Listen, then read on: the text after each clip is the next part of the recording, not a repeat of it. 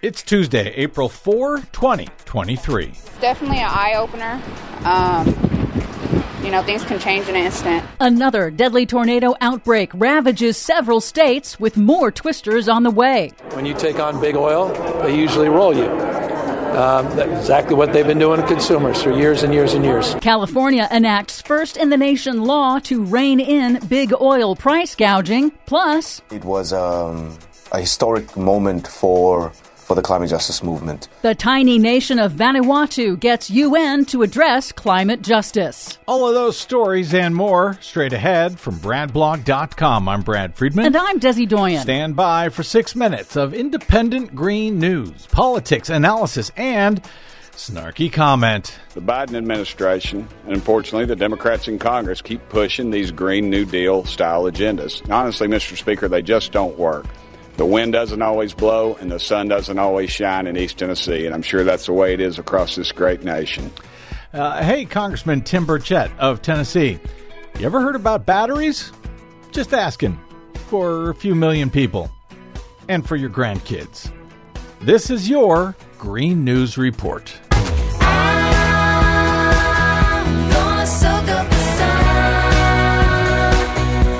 Okay, Desi Doyen, another weekend full of deadly tornadoes. Yes, the third tornado outbreak in just three weeks hit the Midwest and the Southeast over the weekend, killing at least 32 people and causing widespread damage across several states, according to officials. But the National Weather Service Storm Prediction Center warns that those areas will have no time to recover before the next round of dangerous storms takes aim at the same areas. While the exact influence of climate change on tornadoes is inconclusive due to lack of data, studies do show that tornado swarms are increasing in frequency and severity because of man made global warming. They sure seem to be. The UK's Guardian reports on new research out of Australia suggesting that melting ice around Antarctica will cause a rapid slowdown of a major global deep ocean current that helps circulate ocean heat energy around the planet. The study projects that if nations fail to cut emissions that cause global warming, then melting fresh water off the coast of Antarctica is likely to disrupt and slow that deep sea current by 40% in just the next 30 years. That's a slowdown that would alter the world's climate for centuries to come and accelerate sea level rise.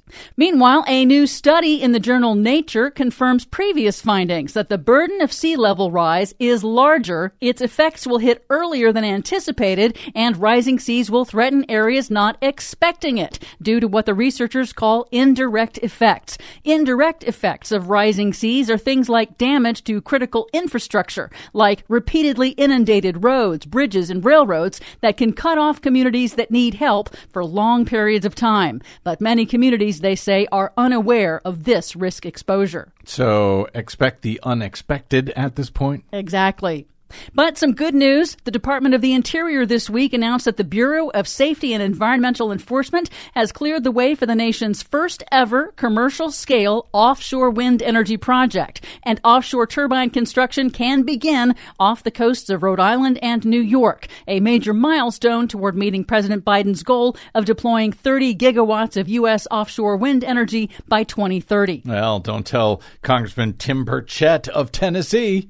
In California, Democratic Governor Gavin Newsom has signed into law the nation's first penalty for price gouging at the pump. Good. It was triggered by gas price spikes last summer that pushed prices to near record highs in the state. The new law gives the State Energy Commission the authority to subpoena private internal oil industry data to investigate whether oil companies are price gouging and punish those companies for excess windfall profits.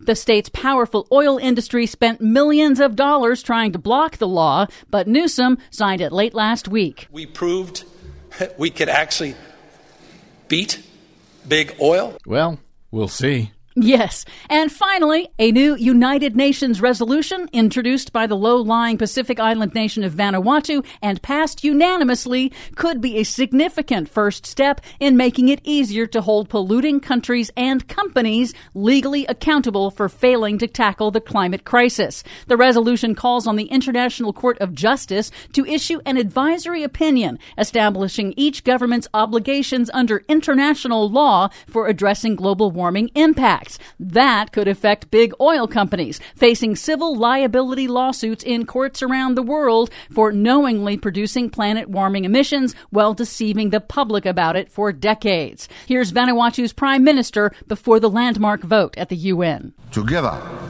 we will send a loud and clear message not only around the world, but far into the future, that on this very day, the peoples of the United Nations decided to tackle the defining challenge of our times climate change. For much more on all of these stories and the many we couldn't get to today, check out our website at greennews.bradblog.com. I'm Brad Friedman. And I'm Desi Doyen. And this has been your Green News Report. Vanuatu, Vanuatu. Oh, yeah, yeah, yeah, yeah, yeah. The land where we belong.